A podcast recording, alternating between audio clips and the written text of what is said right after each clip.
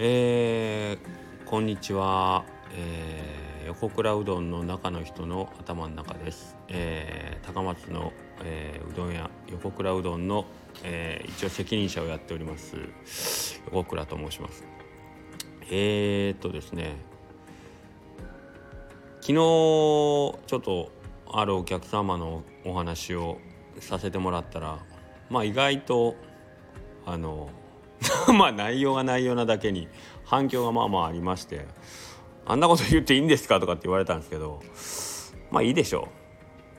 う。ね別にそんなあの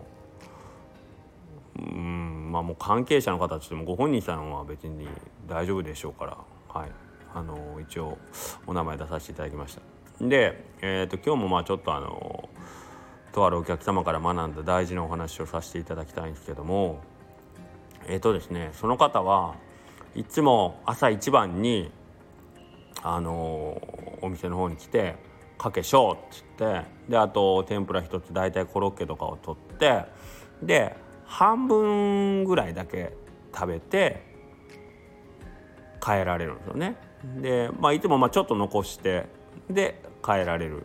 めっちゃ細いんですよ。でいつも朝うちオープン8時なんですけど8時ぐらいに来られて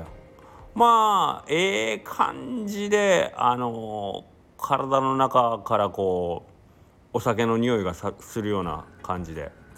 で喋り方も「かけしょう」ぐらいの感じの喋り方なんですよ。もう一回「かけしょう」うっていうぐらいの感じなんですよね。めっちゃ細いんですよ。ほんでまあ、うちあの歩いて来られるお客さんそんないらっしゃらないんですけどその方はいつも歩いてきてでまた歩いて帰る。まあ当たり前ですけど。って感じでうんまあまあちょっと変わってんなみたいな感じなんですけど。でね夏でも冬でも全身黒いんですよ。真っ黒い T シャツと真っ黒いズボン。冬でもなんか黒いジャケットと黒いズボンでめっちゃ細いんですよ。まあ、まあ僕の中ではあのめっちゃ細いスティーブ・ジョブズって言ってたんですけど 一年中黒いんでね。であのまあ顔の形は眼鏡を外したガンジーみたいな感じなんですね。あのまあ、見方によってはストイックやなっていう、わすごいなこの人節制してはるわっていうっていう方なんですけどある日ねあのうちの家の前でねあのお向いさんが僕秀樹っていう名前なんですけど「秀樹さん秀樹さんちょっと大変や人が死んでる」って言うんですよ。え？って言ってでそのおばちゃんち向かいのねおばちゃんちの方のあのー、前行ったらそのいつも来てくれてる方が倒れてたんですよ。倒れたんですよで横にはチャリがあってふわーと思って朝ですよで、まあ、いつものようにあのええ感じのお酒の匂いがしてるんですけど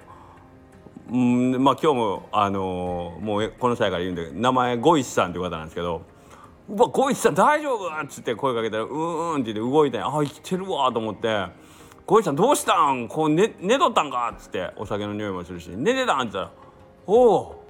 ああこれか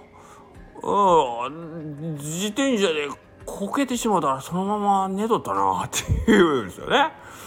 おいおいもうびっくりさせんないでもうで僕はかろうじてお客さんやからまあそのお名前もねゴイさんで知ってるし、まあ、その正体というか、まあ、どういう人かは知ってるから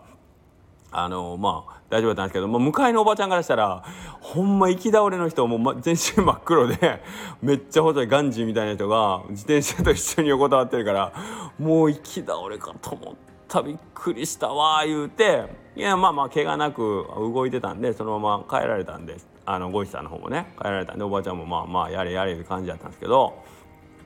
そんなゴイさんねまああの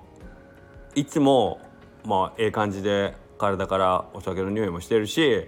まあ歩いてる時大概右手にビールは持ってあるんですよ。朝8時とかでも。でえっ、ー、とまああの見見ようによってはまあおギリギリやなこの人っていう感じの見よう、まあ、見ようによってはっていうか、まあ、ほぼギリギリというか、まあ、アウトなんですけど。でえっ、ー、とそんな彼がねうちのお店2棟あってえっ、ー、とまあ普段皆さんがお食事されるとことちょっと古い店舗、まあ、そこを、えーと、お食事する時に、えーと、いつものその厨房と一体なってる食堂側がいっぱいやったら、えーと、そっちの方でも食べていただけるように、まあ、あの古いなんですかね古民家みたいなところに客席を設けててそこでも食べれるようになってるんですけどそっちの古民家の方にピアノが置いてあるんですねアップライトのちっちゃいやつ。ででゴイさんがその缶ビール片手にそのピアノの前フラフラっと行って「兄ちゃんこれ調律しとんか?」っつうから「ああまあ調律そんな頻繁にはせんけどまあ1年に1回ぐらいはしてるからそこまで狂ってないよ」っつって言ってほんだら「ちょっと弾いていいか?」っつうから「おえゴイさんピアノ弾けるん?」って言ってまあちょっとなーとかっていう感じででピアノを弾き出したんですよ。じゃあまあそれは見事なねまあジャズピアノがねそこからこう店内に流れ出すわけですよ。まあ僕うまいこと言えませんけどねその時の僕の何よ驚きと興奮伝わります？えー、っての、まあ、100倍ぐらいの感じ。えーですよねマスオさん風に言うと「カツオくん!」っていう感じの驚き方だったんで「さぞえー!」ですよ。まあそんな感じで驚いたんですよね。まあ普段がそれですかねビール片手に酔っ払ってね細身のスティーブ・ジョブズと僕がこう内心呼んでた彼がですよ突然ピアノの前でねめっちゃおしゃれなジャズピアノをね弾き続けるわけですよ。でねこれまあ1回こっきりやったらまああれなんですけどその後もまあちょくちょく来てうちピアノがあるっていうの分かったんでゴイちゃんたまに来て弾いてくれるようになったんですよ。まあそこの彼曰く練習させてみたいな感じで弾いてくれててでうちからしても BGM 代わりにめっちゃいいピアノがねピアノジャズピアノが流れるからうちとしても「おおいいじゃないですか」みたいな感じでどんどん使ってもらったんですけど知らん人からしたらピアノ弾いてない時のゴイチさんは細身のスティーブ・ジョブズ顔はガンジーですからあんでビール片手でしょ？だからちょっと怖いんですよね。だから店内でうろうろビールを片手にうろうろしてであのー、この人何なんやろってこうみんながちょっとなるべくゴイスさんを見ない雰囲気でこうつかず離れて接しているところで